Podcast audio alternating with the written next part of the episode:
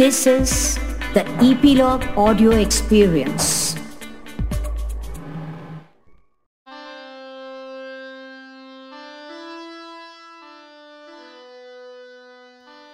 क्या आपने कभी किसी मछली को हँसते हुए देखा है?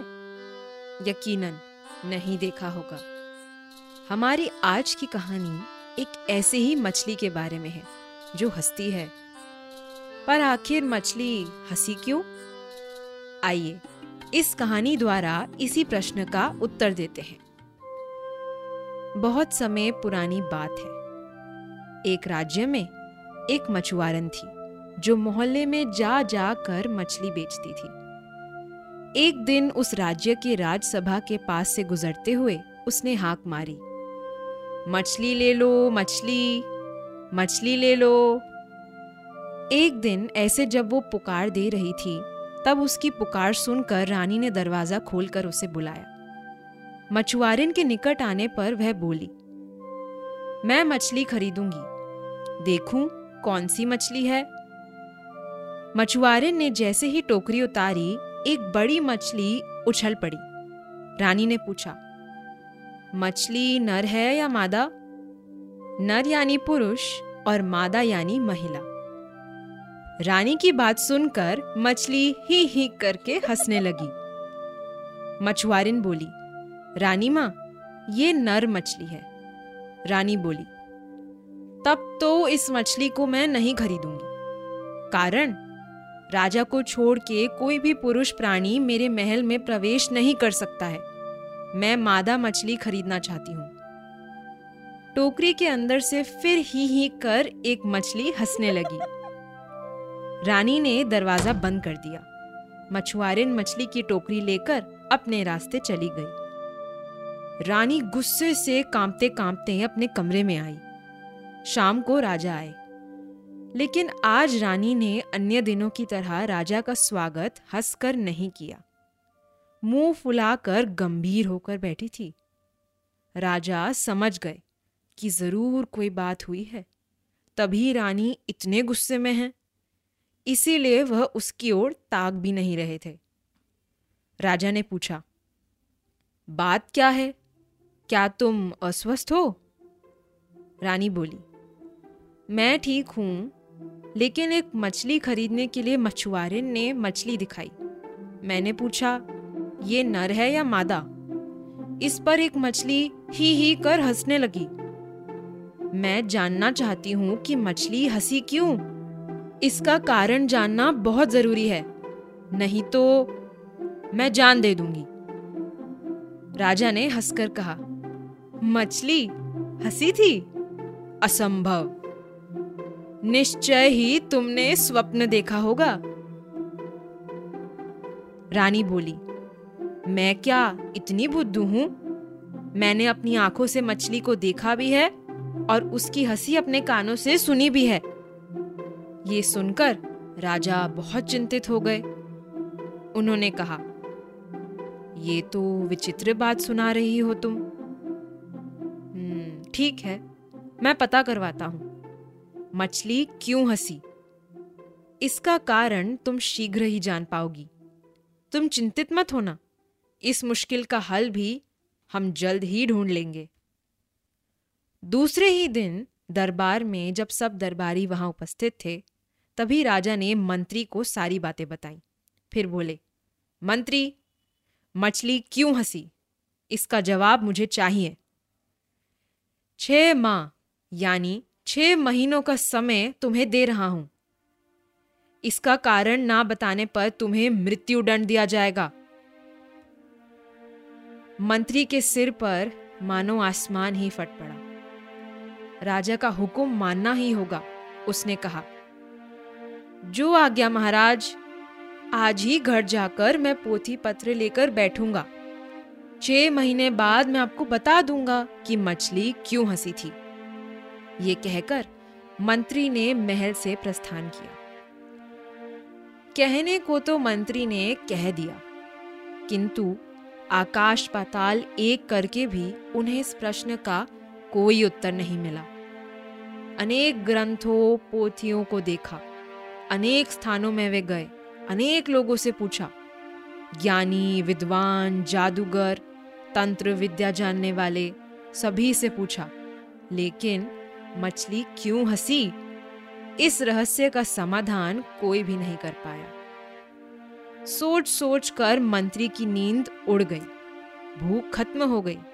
शरीर कंकाल जैसा हो गया। देखते देखते पाँच महीने गुजर गए। मंत्री समझ गए कि उसकी ज़िंदगी मात्र एक महीने की है। उसके बाद मृत्यु निश्चित है। वे राजा को अच्छी तरह जानते थे। राजा जो बोलते थे, वही करते थे। मंत्री ने खुद को मृत्यु के लिए तैयार कर लिया। अपनी सारी संपत्ति बेटे के नाम लिख दी। मंत्री इस बात को समझ गए थे कि उसको मृत्यु दंड देने के बाद भी राजा का क्रोध कम ना होगा। उसके पुत्र को भी राजा के क्रोध का सामना करना ही पड़ेगा। इसीलिए एक दिन मंत्री ने अपने पुत्र को बुलाकर कहा, तुम देश भ्रमण के लिए निकल पड़ो। जब तक राजा का क्रोध शांत ना हो जाए, तब तक तुम इस राज्य से बाहर ही रहो। मंत्री का बेटा बहुत बुद्धिमान था। देखने में भी वह अत्यंत सुंदर था। लंबा चौड़ा कद चुस्त तंदुरुस्त शरीर, काले घने बाल और तेज दिमाग। पिता की बातों का अर्थ समझकर वह एक दिन पैदल ही घर से निकल पड़ा। चलते चलते कुछ दिनों बाद एक गाँव में पहुँचा। रास्ते में एक वृद्ध किसान से उसकी भेंट हुई। किसान अपने घर लौट रहा था। उसके साथ बातचीत कर उसे अच्छा लगा। उसने सोचा अच्छा हुआ। एक संगी, यानी साथी मिल गया। दोनों एक ही पथ पर जा रहे थे। लंबा रास्ता था। बातचीत करते हुए रास्ता कट जाएगा। दोनों एक गेहूँ के खेत से गुजर रहे थे। बातों ही बातों में मंत्री पुत्र ने कहा बीच बीच में हम लोग यदि एक दूसरे को अपने कंधे पर उठाकर ढोएँ तो थकावट कम होगी और अच्छा रहेगा। क्यों? क्या कहना है? ये सुनकर किसान ने सोचा, यह लड़का मूर्ख है क्या? कुछ भी कह रहा है। लेकिन उसने कुछ कहा नहीं। फ़सल काटने का समय हो गया था। गेहूँ के खेत सोने की तरह झिलमिल कर रहे थे। खेत की तरफ़ इशारा कर मंत्री पुत्र ने पूछा, क्या यह सब खाया जाता है? वृद्ध किसान समझ नहीं सका कि क्या उत्तर दे। वह बोला मैं ठीक से नहीं जानता। हूँ इसी तरह चलते चलते वे एक दूसरे गाँव में पहुँचे। गाँव बहुत बड़ा था। मंत्री पुत्र ने एक छुरी देकर उससे कहा, लो मित्र, इसे साथ ले जाओ और दो घोड़े लेकर आओ। ये छुरी बहुत कीमती है। गलती से कहीं फेंक मत देना मंत्री पुत्र की बात सुनकर कभी वृद्ध किसान को हँसी आती कभी गुस्सा आता और कभी कभी तो उसकी बातें समझ में ही नहीं आती थी। लेकिन वह कुछ कहता नहीं था। उसने छुरी को उसकी ओर ठेल कर बड़बड़ाते हुए कहा, अच्छे इंसान से पला पड़ा है। या तो ये पागल है या अनजान होने का नाटक कर रहा है। मंत्री पुत्र ने किसान की बात सुनकर भी ना सुनने का नाटक किया। कुछ कहा भी नहीं। चुपचाप वे चलते रहे। गाँव पार करने के बाद वे एक शहर में पहुँचे। शहर में लोगों की काफ़ी भीड़ थी, परंतु किसी ने भी उनसे कुछ बातचीत नहीं की। बाज़ार को पार कर वह एक मस्जिद के पास पहुँचे। इतनी दूर तक चलते चलते दोनों बेहद थक गए थे, किंतु वहाँ भी किसी ने बाहर निकलकर थोड़ी देर सुस्ताने के लिए नहीं कहा। मंत्री पुत्र ने किसान से कहा, ये तो विशाल कब्रगाह है। ये सुनकर किसान ने मन ही मन सोचा, ये तो अद्भुत बात है। इस आदमी का व्यवहार तो विचित्र है। मनुष्य से भरपूर शहर को देखकर इसे कब्रगाह कह रहा है। शहर का एक रास्ता कब्रगाह की ओर गया था। वहाँ कुछ लोग एक कब्र के निकट खड़े होकर प्रार्थना कर रहे थे। मृत प्रयोजन के नाम वह रागीरों को रोटियाँ बांट रहे थे। मंत्री पुत्र एवं किसान के निकट आने पर उन्हें भी दोनों हाथों में भर भर कर रोटियाँ और मिठाइयाँ दी गई। मंत्री पुत्र बोल उठा, चमत्कारी शहर। सुनकर किसान ने सोचा, ये तो बिल्कुल पागल है। शहर को कहता है कब्रगा और कब्रगा को कहता है चमत्कारी शहर। इसके बाद जल को कहेगा थल और थल को कहेगा जल। विचित्र आदमी है ये तो। इसकी बातों को समझ पाना मेरी समझ के तो परे है। लेकिन उसने अपना मनोभाव प्रकट नहीं किया। चलते चलते सामने एक नदी मिली। नदी पार होना था।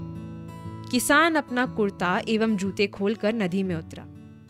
मंत्री पुत्र ने लेकिन वैसा नहीं किया। वह जूते, कुर्ता पहनकर ही नदी में उतर गया। किसान ने सोचा, ऐसा मूर्ख आदमी तो मैंने आज तक नहीं देखा। कथनी और करनी दोनों दृष्टियों से ये मूर्ख लग रहा है। लेकिन बातचीत में वह काफ़ी विनम्र था। उसने सोचा कि इसे अगर घर ले जाऊँ तो पत्नी बेटी खुश हो जाएँगी। ये सोचकर किसान ने मंत्री पुत्र से कहा, निकट ही मेरा घर है। चलो, रात मेरे यहाँ बिताकर जाना। मंत्री पुत्र ने कहा, आपका अपनापन देखकर खूब खुशी हुई। आपके घर के दरवाजे एवं कुंडी मज़बूत तो है ना? ऐसी बेतुकी बात सुनकर किसान फिर कुछ बड़बड़ाया एवं मन ही मन हँसते हुए कहा यह मेरा घर है। तुम थोड़ी प्रतीक्षा करो, मैं भीतर खबर देकर आता हूँ। वृद्ध किसान ने अपने घर के लोगों से कहा, मुझे एक बहुत मज़ेदार पद संगी मिला है। वह लड़का बहुत दूर से मेरे साथ आया है। देखने में बहुत सुंदर है, भद्र परिवार का लगता है। पर ऐसा मूर्ख है कि क्या बताऊँ? उसकी बेसिर पैर की बातें कुछ भी समझ नहीं आती। हमारे घर में उसे रुकने को कहा है तो बोला कि घर के दरवाजे और कुंडी मज़बूत तो हैं। इन सब बातों का भला कोई मतलब है? किसान की एक बेटी थी, वह बहुत बुद्धिमान थी। पिता की बात सुनकर वह बोली, पिताजी, वह मूर्ख नहीं है, बहुत बुद्धिमान है। वह संकेत में अपनी बातें करता है। किसान ने कहा अच्छा मैं तो उसे मूर्ख समझता था। बेटी ने कहा, दरवाज़ा एवं कुंडी मज़बूत है कि नहीं, ये पूछ कर वह ये जानना चाहता था कि हम लोग उसका अतिथय सत्कार कर पाएँगे या नहीं? किसान ने कहा, क्यों नहीं कर पाऊँगा? हमारे घर में किस चीज़ का अभाव है? देख रहा हूँ कि उस लड़के की बातचीत में विचित्र रहस्य है। राह में चलते चलते वह मुझसे कह रहा था कि क्यों ना हम एक दूसरे को ढोएँ, इससे थकावट कम होगी। किसान की कन्या ने कहा, दरअसल, वह बताना चाह रहा था कि एक जन दूसरे को कहानी सुनाए तो समय अच्छी तरह और आसानी से कट जाएगा। किसान आश्चर्यचकित होकर बोला अच्छा ऐसी बात थी। जब हम एक गेहूँ के खेत के पास से गुजर रहे थे तो उसने पूछा था, क्या यह खाया जाता है? किसान की बेटी बोली, पिताजी, इतनी सरल बात भी आप समझ नहीं पाए। वह ये जानना चाहता था कि खेत के मालिक पर किसी का कर्ज है या नहीं। अगर वो कर्ज में है तो उसके गेहूँ को तो महाजन लेकर चले जाएँगे। वह गेहूँ जाएगा कर्जदाता महाजन के घर और किसान को मिलेगा ठेंगा। किसान ने सिर हिलाकर कहा हाँ हाँ यही बात होगी। तब एक बात और सुनो। हम दोनों एक गाँव में घुसे।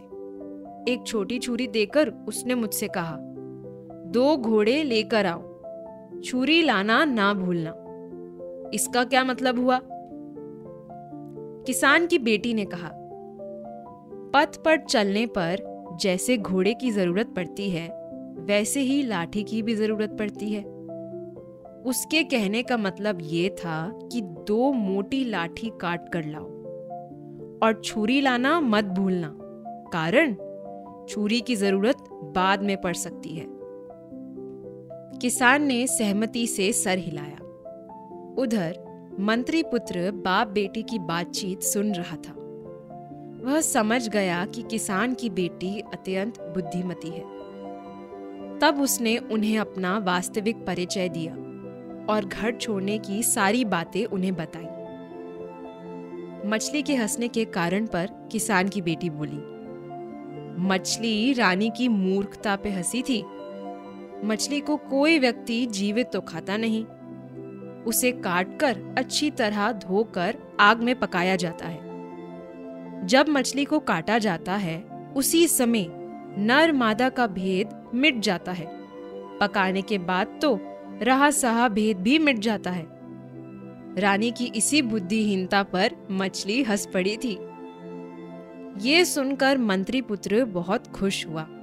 वह तुरंत अपने राज्य में पहुँचा एवं अपने पिता को सारी बातें बताई। मंत्री ने राजा को जाकर यह बात बताई। उत्तर सुनकर राजा संतुष्ट थे और उन्होंने मंत्री को मृत्युदंड से मुक्त कर दिया। मंत्री ने अपने बेटे के लिए किसान की पुत्री का हाथ मांगा। किसान सहर्ष तैयार हो गया और एक शुभ दिन पर किसान की पुत्री के साथ मंत्री पुत्र का विवाह हो गया। कभी कभी हम जिन्हें मूर्ख समझते हैं, वो असल में बुद्धिमान होते हैं। और जिन्हें बुद्धिमान समझते हैं, वो मूर्ख। इस पे आपका क्या कहना है? सोचिए, अगर कभी आपको हंसती गाती मछली देखने मिले तो? इस बारे में सोचिए और हंसती हुई मछली के ऊपर एक कविता लिखिए। हमारे साथ ईपीलॉग किड्स। इस इंस्टाग्राम हैंडल पर अपनी कविता शेयर करें और नए एपिसोड्स को सुनने के लिए फोक कथा को ईपी लॉग मीडिया ऐप पर सब्सक्राइब करना मत भूलिए।